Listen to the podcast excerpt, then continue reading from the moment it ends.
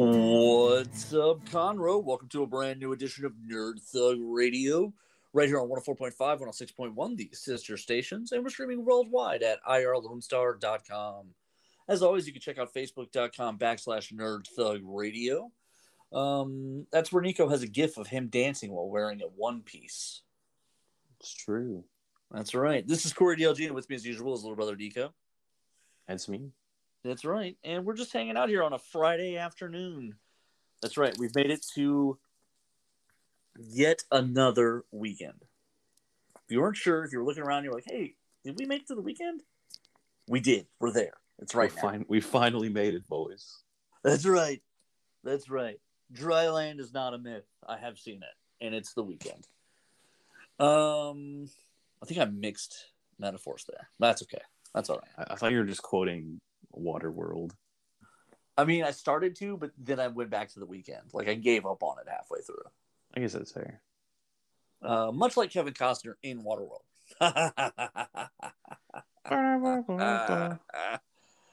You know, rewatching that movie, it's not so bad. I always liked it, though. Yeah, I watched it not that long ago and was confused because I didn't start it from the beginning. Oh, so you thought it was The Postman? Yeah.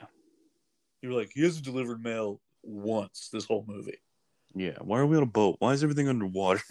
This is almost exactly like The Postman in real life. Do you remember when, maybe this isn't like the happy-go-lucky thing to share on a Friday edition of Nerd Thug Radio, but do you remember, you might be too young anyway, when like everyone was kind of afraid of The Postman because like 3 different postal workers went crazy in a year? No, but it does feel like it would be something like, I always thought the mail was weird in general. What? Is this the episode where we find out you don't believe in the mail? What are you talking about?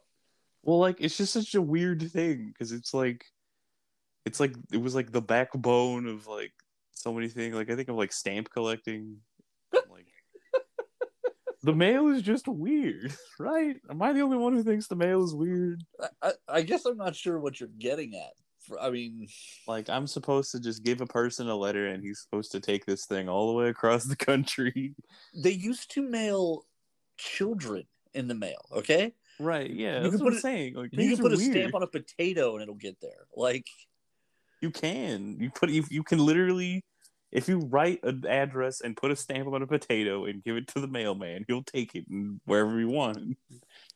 Really, that stamp is the power to just send anything you don't like away. Right. From babies to potatoes to letters. To letters. I'm tired of all of these letters. You know what else is weird to think? So... We're basically, I was going to say we are, but we're essentially, I'm going to caveat it a little bit. We are essentially the most educated at any point of our entire history of the country right now, right? Like, this is the most educated America that we've ever had, probably. Yeah, probably. Most, for the most part. Is it weird to think that people used to write and send letters all the time and we completely abandoned the art of writing? Not writing, but writing letters, yeah. Because there's no need for them anymore. But we don't even... Do we pen pal? Like, I mean, we don't even do that. Like, no, that's why it's such a, like a big thing. That's why it's always like a story or like a social media trend when someone's like, "Oh, I pen pal the prisoner, and now we're friends." That seems like the one person to pen pal because like they can't ever meet you, right? Unless they murder people and get out of jail. They can get out of jail, like. Not everyone stays in jail for their entire life. That's the person I would pen pal. I would pen pal somebody in jail for life. Just so I never have to meet them. Yes, I'd only like to talk to the third-degree murderers. Yes, thank you. I'm specifically looking for someone who will never be able to meet me in person. I don't know if you want to mail that person. It's okay. I'm going to tell them my name is Charles Barkley. That's fair. They'll probably do an album with you. I'm Charles Barkley. I don't know why. That's not even like... Not like that. That was miserable. Some guy named Charles Barkley. It is weird to think about that, like, we don't do any of that anymore. So, like, people dumber than us, less educated than us, with less skills, were like, handwriting these letters to each other, and we can't even call each other back. Well, it was like, it's like the pendulum swing, right? Like we've gone like too far in the direction of like, we have access to so much information, we don't use it now. Correct. Like the entirety of the world's knowledge is at our fingertips at any given point, and some people just refuse to Google things, or only go to 4 websites that are made by a guy in his basement. Right? Yeah. Like either way, like the entirety of humanity's knowledge is stored in this magic internet box, and like still we use it to like I use it for gaming stuff, like. How productive is that? None at all. I'm not advancing the human race here. I'm watching grown men play with plastic toys on the internet. That's fair. And I guess you could say that you make like electronic friends with people overseas. Like you could have you could have like electronic pen pals now. Yeah. And that's something like normally you couldn't do anymore, because even with the advent of the mail, you know, sending stuff overseas is still hard. Even now, like if even now, COVID hasn't proved that right anytime. I've tried to mail a comic book to some guy twice now. Actually, he was the artist on the first issue, on the second issue of Another Day at the Office, the first miniseries. I've tried to email him. I've tried to physically mail him like his copy of the comic, a couple copies of the comic book, like 3 times now, and it's come back from Italy every single time because I guess I'm getting the address wrong. Not paying enough postage. I always thought that was weird. No, because I do it at the post office. Like I give them, I go to the shipping store for it specifically, and I give them the address, and they're always like, "Okay, it'll be like $48 for FedEx or like $9 for UPS." And I'm like, "Well, I guess just UPS it, and it'll just get there when it gets there." And instead, it comes back to my house. I was never gonna get there. It was never gonna make it anyway. So yeah, I think it's interesting that we're like worse off somehow. Like we can't even do the thing that, like, imagine the generation that was farming and coal mining and working in factories and power plants and all that, and somehow these people were sitting down once a week and writing a letter to like their grandmother, and they're like, "Dear Dolores, I yearn to see the sunrise of a fine Kentucky morning. But yet I toil underneath the grounds, bringing charcoal to the world." Like what are they? You know what I mean? Like, well, I feel like you're overestimating how poetic everything is. Because like I don't know, like, like maybe we did all speak like that at one point in letters, or other times it would have been like, "Hey, Ma, hope you're doing well." But we don't even do that now. Like right now, there's 40 mothers listening to this program going, "My son hasn't called me in 3 months." Yeah, I don't know. That's also true. Like, we don't even text, "Hey, Ma, how you doing?" Ah-cha-cha-cha-cha-cha. 2 weeks later, he got a response of, "I'm dead." Yeah. Oh. Return to sender. Addressee murdered. What? That'd be a rough way to find out somebody you liked wasn't alive anymore. Sent back on a letter with just like thing on the outside just says "been murdered." BRB. BRM or BM. Yeah. Been murdered. But yeah, there was a time though where the post office, like, they had 2 or 3 people who like brought guns to work and shot up their local post offices because they were, and that's when the term "going postal" came to be. Really? That's where that's from? Yeah, and we're talking about like mid to late 90s, early 2000s. Oh, wow. But then all of a sudden, like, comedians were like, "Oh, look out, he might go postal on somebody." Oh, shootings were funny. What's wrong with the 90s? It was like the worst time ever, apparently. You know, it's like trying to explain to people how different just a couple decades ago was. It's really hard, like, during the election, obviously Joe Biden was a prominent politician in the 80s. And some people were like, "Yeah, a lot of the stuff he said was racist." And I was like, the 80s were racist. Like, I don't think people realize how racist the 80s were. We were like, whatever. No. But like, if you go back, if you watch a movie, any movie with a black person in it, you're like, "Oh my God, the 80s were awful." And there's no, like, There's no wiggle room to it. There's no getting around it. Like, there was a movie franchise called 48 Hours. And it was Eddie Murphy and Nick Nolte. And in the first one, Nick Nolte, I think, calls Eddie Murphy like 9 different kinds of slang that are not complimentary for black people. Like, I think he just comes up for all of them. Right.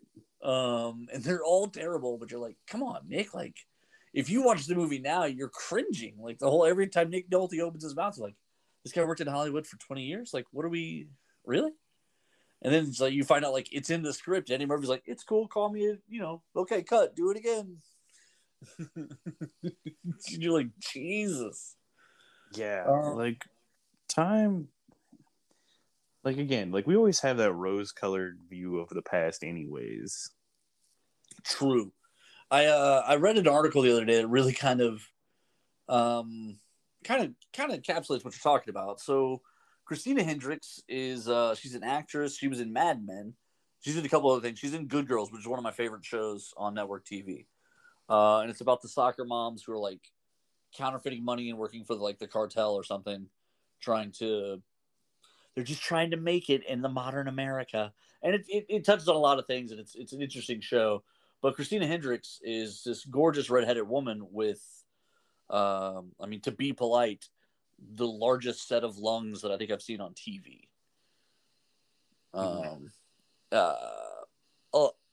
A girl with future lower back problems, if you understand what I'm saying. Yeah. So in Mad Men, when the women started getting attention in the show, originally the show was kind of about the guys because John Hamm is this incredibly handsome dude, and the cast was all well-dressed and drinking whiskey and had these great lines, and the show was awesome. Well, then as they shifted the focus from the men to the women, every time they would interview Christina Hendricks, she said basically she had to answer a question about her bra in almost every interview she ever did. And you start to realize, like, man, that's kind of crazy. Like, that show's only, like, you know, 9 or 10 years old. You know, she's only 44. Like, it's weird to think that, like, even just 10 years ago, people were like, so tell me about your bra. It's like, what? Yeah, like, no what? Shame, no hiding it. We're here for what we're here for.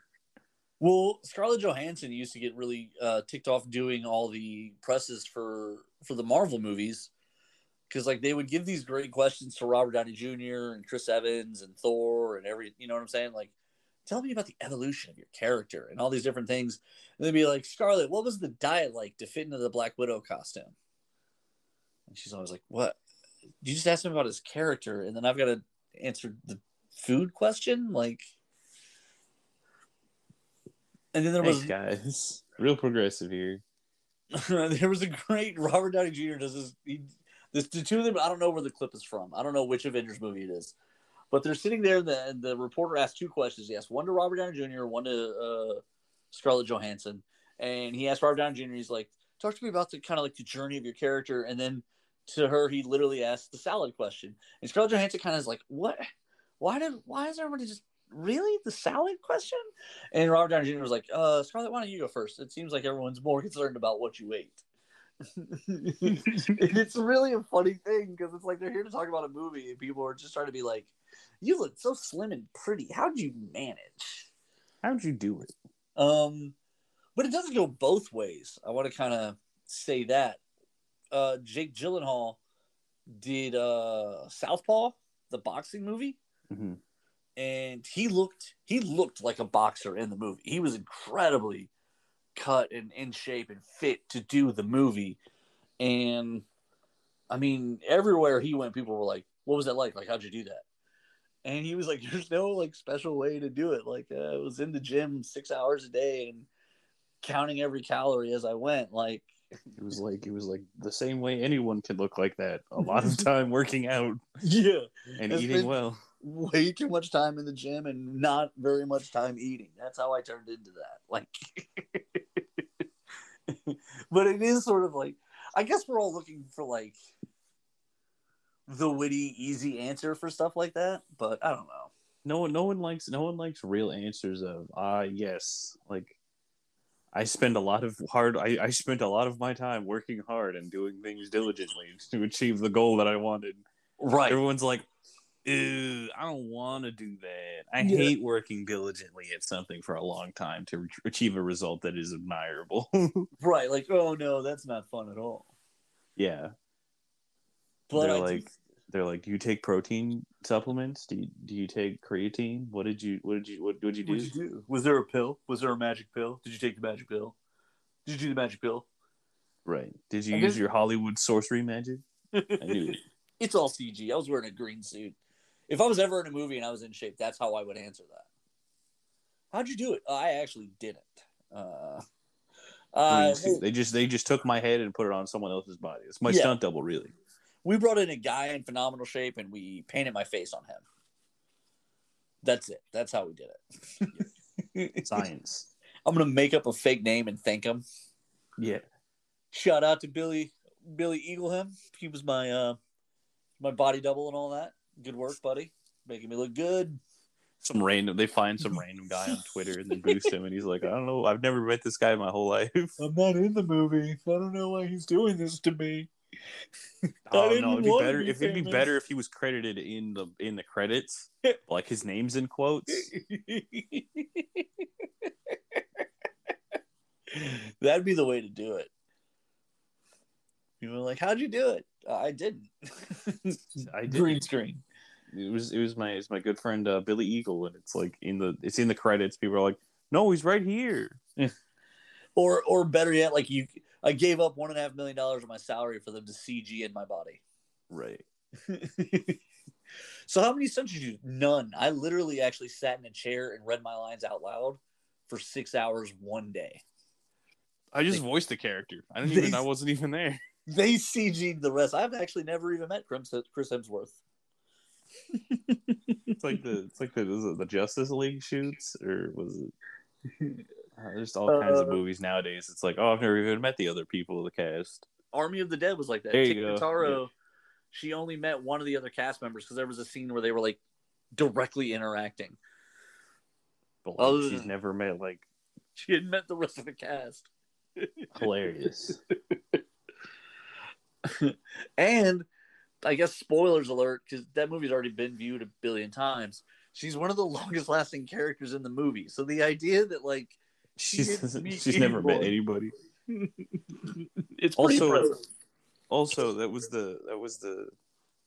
the Snyder movie, right? Yeah. Okay. Yeah. That was the one that has convinced everyone that maybe Zack Snyder's not that good at his job. There's a lot about that movie that's really kind of we can get into this here. I think this is a good spot to get into it.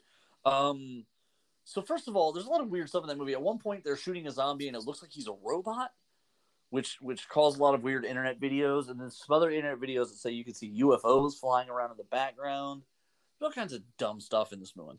But more importantly, Netflix released a making of, and I'm partially convinced that they did it so people would stop blaming them for the quality of the movie. There's a lot of I 100% believe it. There's a lot of weird fuzziness to this film. A lot of things have weird lens flares and odd optics that you don't typically see in movies. And then you find out in the making of. So people are literally, if you Google Army of the Dead, you'll find dead pixel ? There are people who think some of the cameras were messed up when they filmed this movie. Not a good sign if you're a director. Right. Because it was the same thing in because I know in Sucker Punch. Some of the shots, not all of them, some of them just have this weird haze border around the whole thing. Yeah. Because it's supposed to be a dream, but it's not consistent in any way. Right. It's not a theme that he carried through. Therefore, it's not it's just not a theme. Yeah. It's not carried through the whole story, so it isn't a theme. So you find out in the making of that they took a bunch of old digital cameras and rebuilt them, and that's what they used to do these movies. Why? Because that was the quote-unquote look Zach wanted for this film. Yeah, I'm convinced at this point, he is pretentious and is cheating everyone out of millions of dollars. Oh, super pretentious. Part of the way they shot this movie is they basically had to recreate Vegas, right? So they did this thing where there's construction equipment. There's a construction thing that can like laser scan all the surfaces to kind of rebuild it in a computer so you can make sure everything lines up and 3D model and render and all that. Right. And they used it to basically make a digital copy of Las Vegas. And then they took that and then they rebuilt it digitally. Then they destroyed Las Vegas and then they built that set. Okay. Mm-hmm. But as they're talking about it, there was just something in the way that he kind of would talk about everything where he was like, yeah, I've been making all these big movies, and I just wanted to do one where I was like, I'll just shoot it myself, and then he says something that makes me think like maybe he's never been on a movie set, where he goes, that way I can shoot it and I can say to, talk to the actor and say, hey, that was great, but let's try it this way or let's try it that way. And I was like, I wonder why he thinks he can't say that if he's working on the set of Justice League, like. Wouldn't he still be the director? Like, wouldn't he see it and go, hey, give it to me another way? No, not at all. He's never, I don't usually say this, but he feels like a hack. Like usually I don't say that because I don't like, I don't like dissing people who are creatives in general. Cause it's like, you do you. I honestly have no idea. Like, I don't know the first thing about directing, but like every time, like it feels like someone's like, bro, Zack Snyder's like the greatest director since Steven Spielberg, and it's like, yeah, but he's not, because all his movies are terrible. Right. It does seem like his greatest achievements are like 6 out of 10 at best. It does seem sort of like there's just like weird FOMO of like, or not FOMO, but like this weird like hype around him, like he's like the greatest thing since sliced bread, but he's never done better than a C. Yeah, there is sort of this weird obsession with him, right? And I think I don't actually know why. Honestly, I don't know why. Because like everyone's like, oh, he made the best Superman, but like Man of Steel's not that great. No, exactly. He didn't really make the best Superman. Batman versus Superman is a straight up just is a bad movie. It really is. Sucker Punch isn't a good movie. I like Sucker Punch, but I think I like it just because it's such a crazy movie. Like I don't like it doesn't hold up. Yeah, like, it's fun and it's like popcorn. Just like even something like Guns Akimbo, like that movie is honestly like super dumb and fun, and like the dialogue's cringy, but Daniel Radcliffe is really fun to watch, and like the premise is hilarious. Even if the movie's not great, it's still fun to watch. Right? No, like, you're right about that. Like that's kind of the. But like even the plot holds up to some kind of scrutiny a little bit. Like Sucker Punch falls apart completely. Yeah, no, you're not wrong. Like either take with the, because either you just go all in and be like, yeah, no, this actually happened, because that's what they did in Guns Akimbo. They're like, yeah, this isn't a dream setup or anything like that. No, he literally had guns stapled to his hands, right, and he shot people. Yeah, I think you're right about that. But I also think it wasn't I think you're right. I think it wasn't really amazingly acted or anything. It had a lot of people I liked, and they did a lot of cool things visually, and a lot of the short stories were interesting, but yeah, I don't know, maybe. It wasn't overall a great movie. 300 was a good movie, though. Yeah, and I think it's weird to say, but like he peaked way back then. Yeah, and he's kind of just sort of. So with Watchmen, it wasn't that he made a great movie; it's that he shot something that everyone said was unshootable. Right, because I've heard a lot of discourse about the Watchmen movie. A lot of people like it. I've also heard from a ton of people that are Watchmen fans that are like, it's not a good adaptation of the Watchmen. Or shouldn't change the ending. I think his ending is better, honestly, but I don't think necessarily that it's a great movie. It's still a really long, hard movie to watch. And he also does one of the cheesiest jokes in all of movie. In the scene when he, Night Owl and Silk Spectre start having sex, and they're in the flying owl bug vehicle thing. They start having sex, and then like it zooms out and it shows the bug thing flying in the air, and then the thing shoots out flames like at the end of the scene. Like it's a bit, it's a joke, right? Like mm-hmm. It's easily the cheesiest "they're doing it" joke I've ever seen in my life. Right. It's a 4-year-old making a movie. Also, his choice for music has just gotten more like, okay, you know, I have terrible taste in music. Yeah, I understand. I also have terrible taste in music. I like the more emo and girl singing it is, the more I love it. Yeah. Olivia Rodrigo's album is amazing, by the way. Sour, fantastic. But it's definitely hilarious to hear Zack Snyder's musical choices for these movies. He literally, he plays nothing but like emo versions of songs through the entire Army of the Dead movie, coming off of all of the heavy female covers that he had in Justice League. Like it's like, who hurt you, Zach? Who hurt you? Also, yeah, Army of the Dead is the most like popcorn gun shoot zombie movie you could possibly make. All cheesy emo music ends with the acoustic version of Zombie by Cranberries. I'm going to die. That's awful. Yeah, it's pretty bad. It's not good, guys. It's pretty bad. Like, I actually thought to myself right before, like, as the film is winding down, I was like, man, I'm really impressed. Like, it was so on the nose and so cheesy. I was like, man, I'm really impressed that they're not playing Zombie by Cranberries. And then the acoustic guitar started streaming, and it's like 4 notes in, and I'm like, I think this is Zombie by Cranberries. There it is. It is. I literally had just said to myself, I thought to myself, like, I'm really impressed. Like, he held off on that one, because everything else had been so, like, on the nose about this movie. And then there it was. Final song. Yeah, I don't know what to tell you, Chief. Like, He's definitely not good. No. And the weird thing is that people want more of it. Oh, they think he's fantastic. Oh, yeah, they're doing a guy. The German guy's funny. I'll give him that. The German guy's funny. They want more. We're getting another version of the Justice League. A third version. And there's an obvious sequel planned because the guy's getting off the plane in Mexico City. And he's been bitten by a super zombie, so... So yeah, it's all terrible.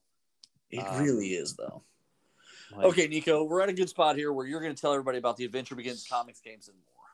Something I actually care about. Yeah, the Adventure Begins comics, games, and more is open and at full operating hours. They have their events rolling up here. Make sure I have all my dates right. So it's Friday, June 4th. So today, yeah. Today, June 4th at 6 p.m. is the Star Wars X-Wing Casual Meetup. All levels and ages are welcome. Saturday, June 5th at 2 p.m. is the Pokemon Meetup. June 5th, Saturday also, 6 p.m. is Hammer Time, Warhammer, Tabletop Warhammer. And Saturday, June 5th, also at 6 p.m. is Magic the Gathering Commander Meetups. So you can come on in and play some Commander with some of the guys there. I haven't been to these events, but that sounds like something that'd be really fun. They're right there. The Adventure Begins right there. 1488. I know next Tuesday, so that's June 8th. Yeah, June 8th is the pre-release for the Digimon tournament. I will be there. So if you want to come up there and hang out and play Digimon with us, there's the pre-release event. It's $25. You get 6 packs. And I think you get all the pre-release stuff. So there's like promos and all kinds of cool prizing there. So right there at the Adventure Begins, comics, games, and more. They got all your nerd needs, your comic books, your board games, card games. Adventure Begins, comics, games, and more right there up at 1488. That's right. That's an exciting place. It's well lit, family friendly, and staff's awesome.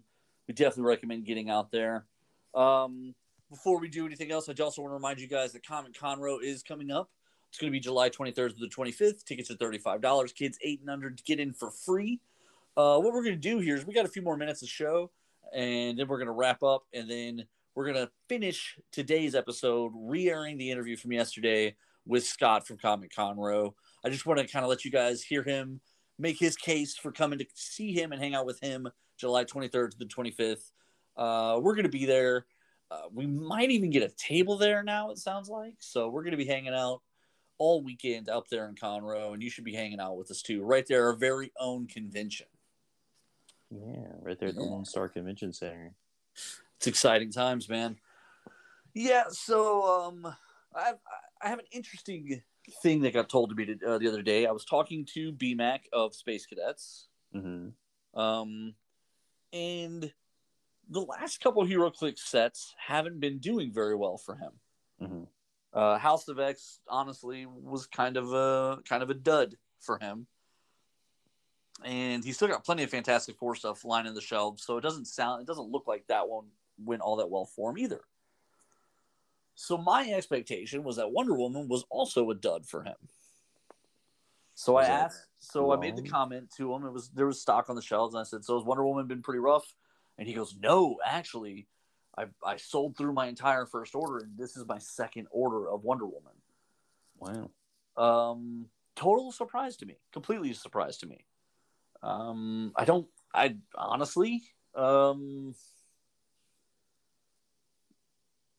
a little surprised by that, mostly because I look at that set and I'm very disappointed. Like, yeah, there's a lot of weird stuff in it too. When the chases don't make sense. They made Jessica Cruz a Green Lantern and part of the chases, but the rest of the chases are the Joker's Secret Six. Like, why did they do that? Yeah, I don't know. Why make the Green Lantern part of this others? It doesn't make sense to me. Yeah, it definitely feels like we kind of ran out of super rare slots. I'll just put it in the chase slot. It's fine. Right. Oh, and then the other part of it is they brought back the War of Light stuff, like the lanterns and constructs at least. And I don't was somebody begging for that? Yeah, probably. I mean, they've been out of the game for years at this point. But I have not heard one person be like, man, this guy needs a construct. Yeah, maybe not, but I mean, I liked it. Not the actual gameplay, but the flavorful, fun stuff. Yeah, but think about this. So these guys come back, and does this mean all constructs are back in now? No, because it's like one per character. They can do their one thing basically. Right, but they could have just let them have an extra power on their card. They didn't need a construct. Yeah, but people like all the extra stuff. The HeroClix has been moving towards that.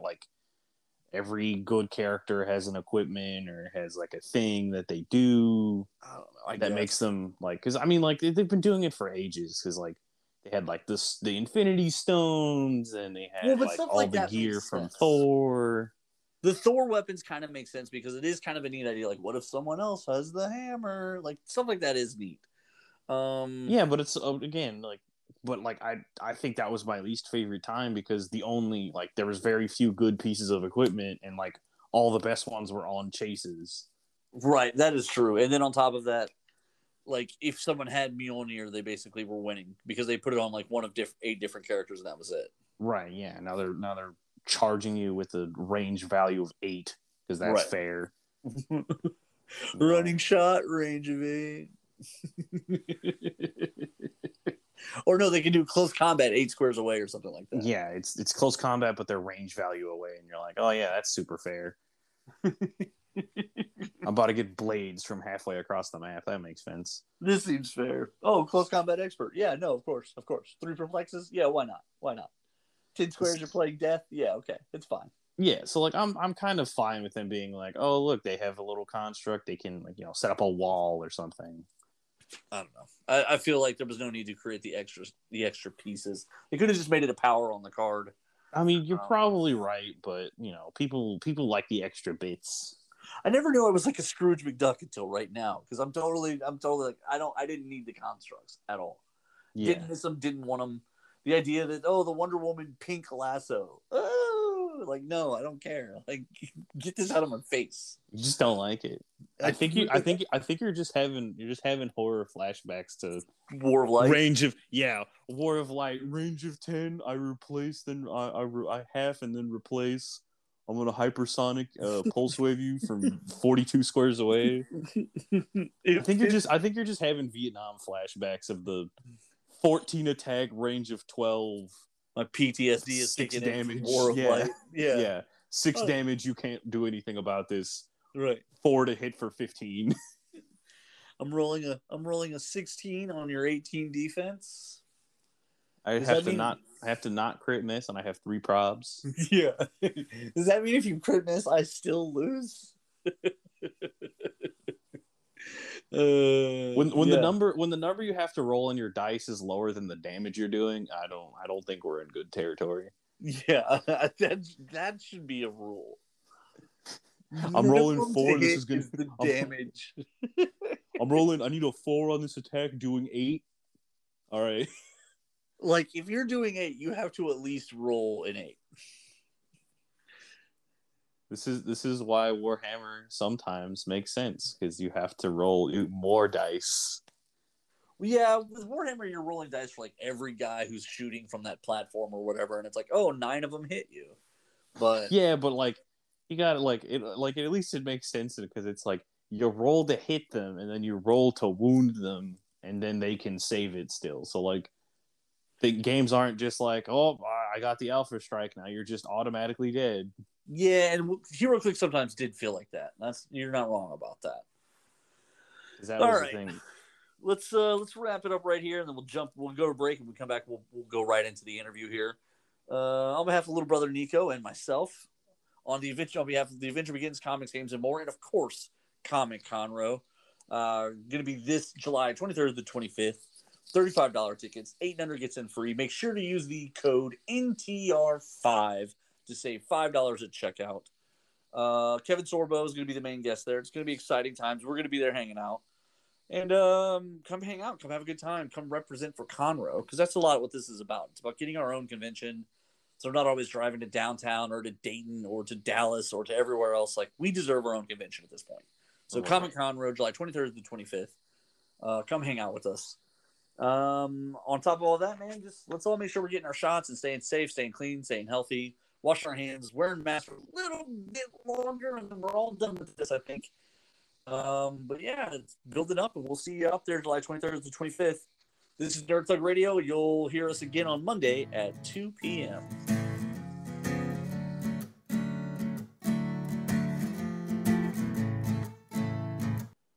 The Adventure Begins Comics, Games, and More is a wonderful store located right there on 1488 in Conroe, that sells comic books, gaming cards, gaming accessories, board games, as well as all kinds of fun, nerd-assorted accessories. This is Corey DLG of Nerd Thug Radio, just reminding you that if you're interested, and if you're bored, if you got some free time, if you wanted to go hang out at an interesting or fun place, the Adventure Begins should be an option you consider. Everything from D&D Adventurers League to miniature painting to even competitive card play and even competitive gaming events. All those things occur at the Adventure Begins Comics, Games, and More. Interested parties should absolutely check out the Facebook page for more information. This is Rudy Tomjanovich, and welcome to Nerd Thug Radio.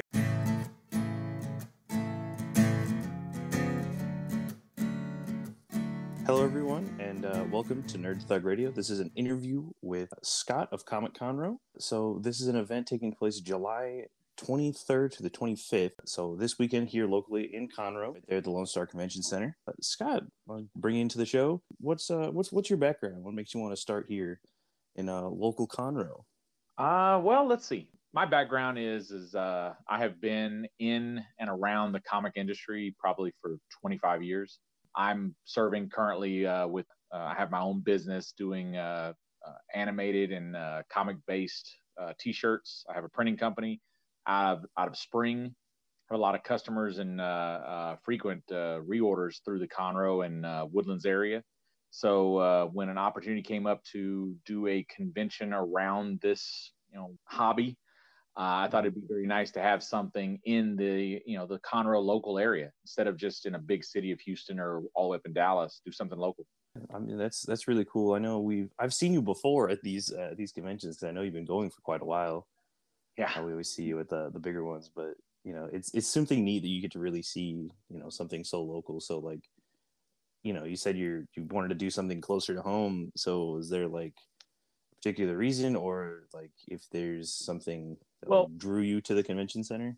Well, specifically, to be honest with you, one of the crazy things about the industry, anybody that knows comic cons and has been around them knows that there's probably every month there's at least one, possibly two in the Dallas area, whether it be anime or comics or gaming, something along those lines. There's going to be some sort of event going on where people that are in the hobby will have a place to go and have a good time.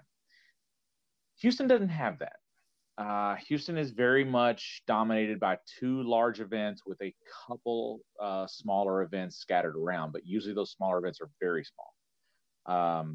One of the things that we found, it's not, I don't want to claim this is just me. We have a group of us working together.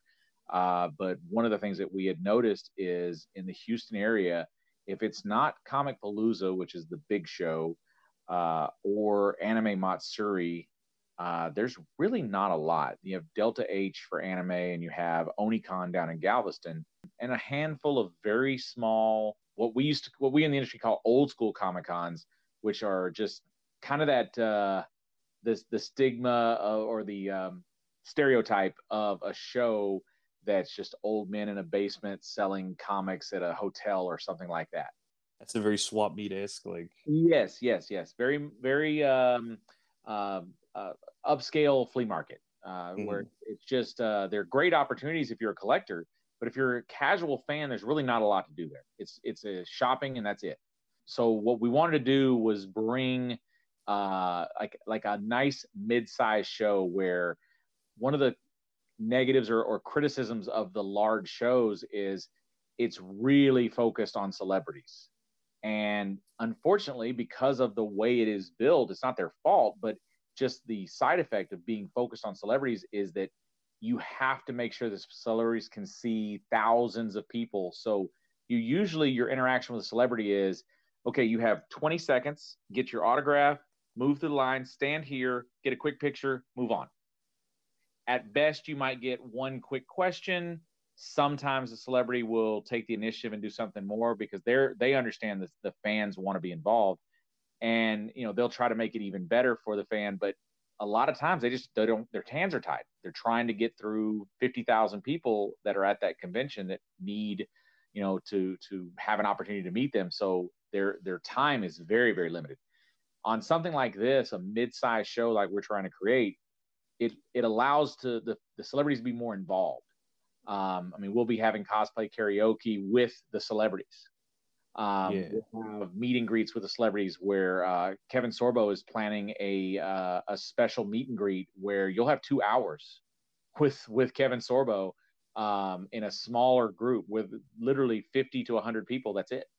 And he'll be doing a presentation of one of his older episodes of Hercules, I believe he's doing on this one.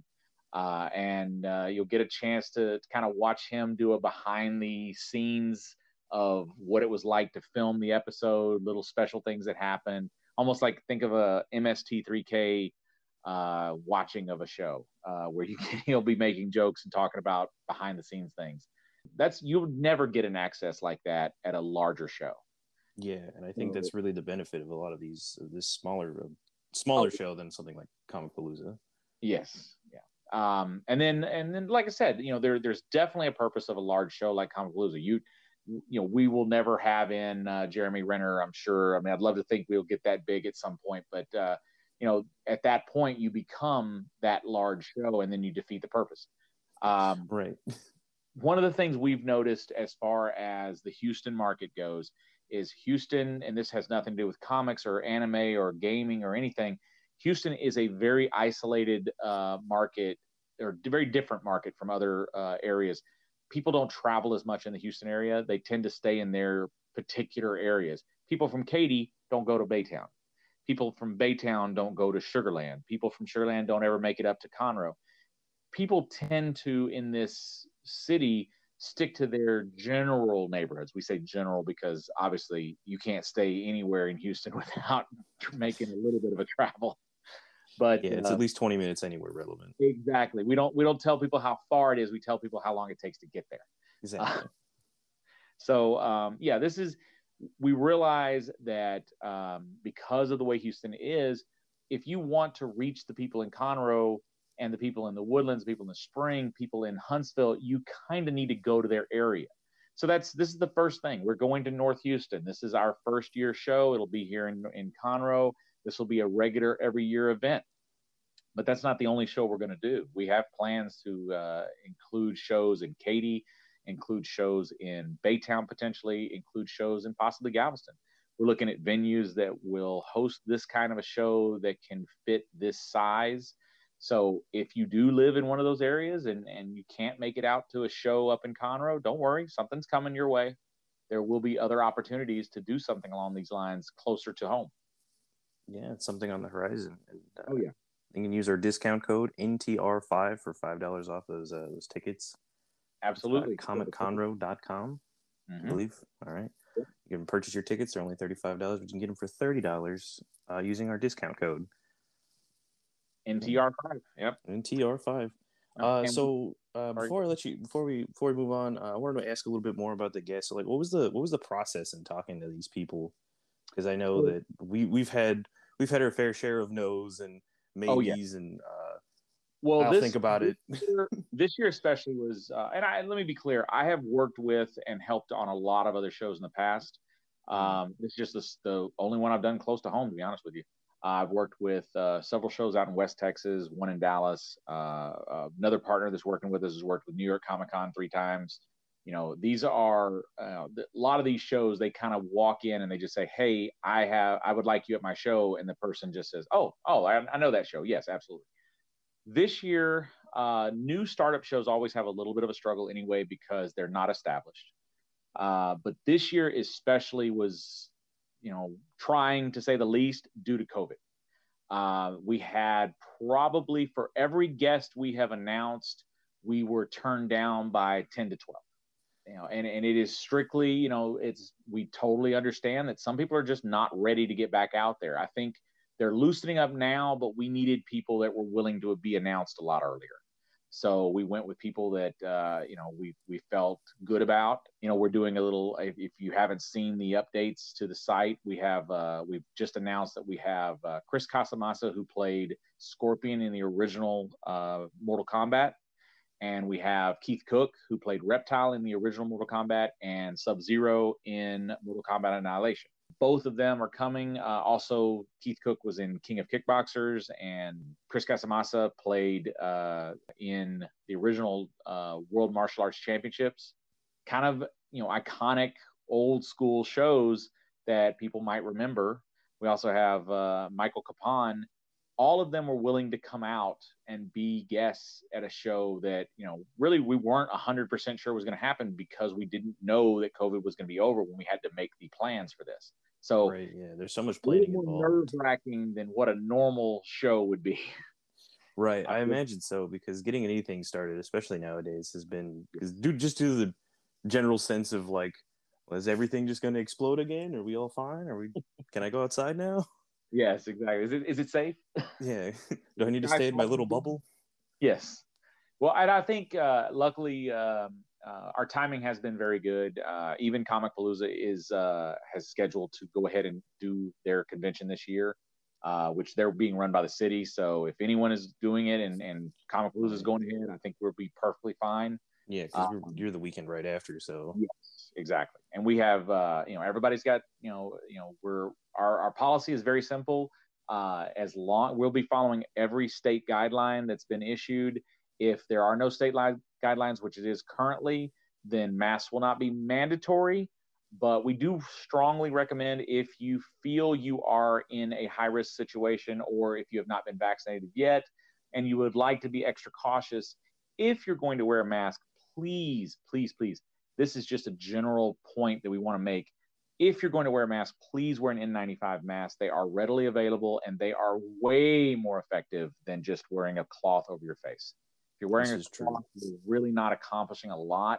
And if you are high risk, I would much rather see you be safe and wear an actual effective mask that's going to do a much better job of protecting you. Yeah. Other than that, if you're vaccinated and you want to come out and have a good time and be in a safe environment, we're going to be it.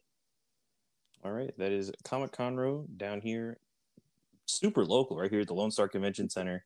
Very local. July 23rd to the 25th.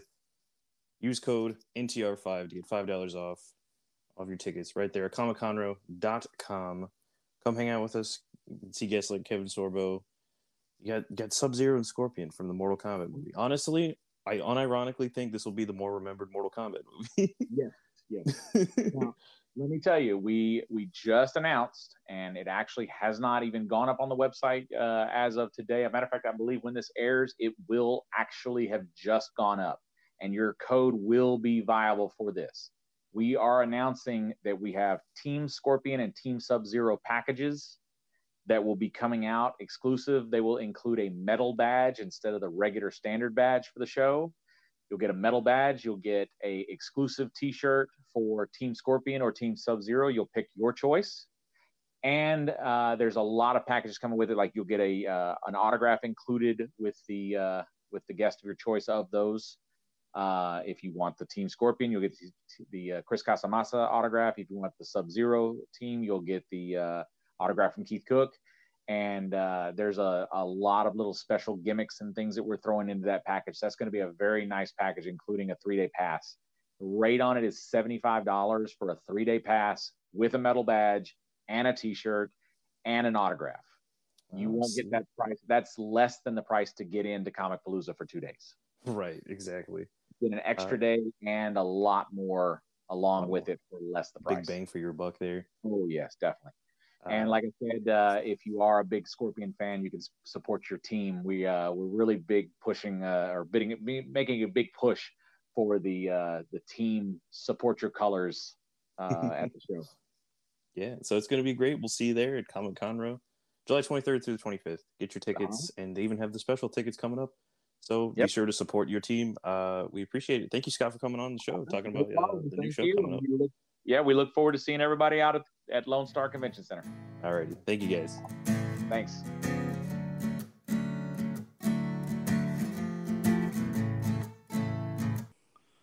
Hello, Conroe. This is Corey DLG of Nerd Thug Radio, wanting to let everybody know that there is a comic book convention called Comic Conroe, coming July 23rd through the 25th, right here at the Lone Star Convention Center. Interested parties should go to facebook.com/ComicConroe with two C's there in the middle. And people interested in buying tickets, they're only $35. Kids 8 and under get in for free. Interested parties should also check out using the discount code NTR5 for a $5 savings off their ticket. Hi, this is Kevin Smith, former Dallas Cowboy, Texas A&M Aggie as well, and I want to say what's up to Nerd Thug Radio.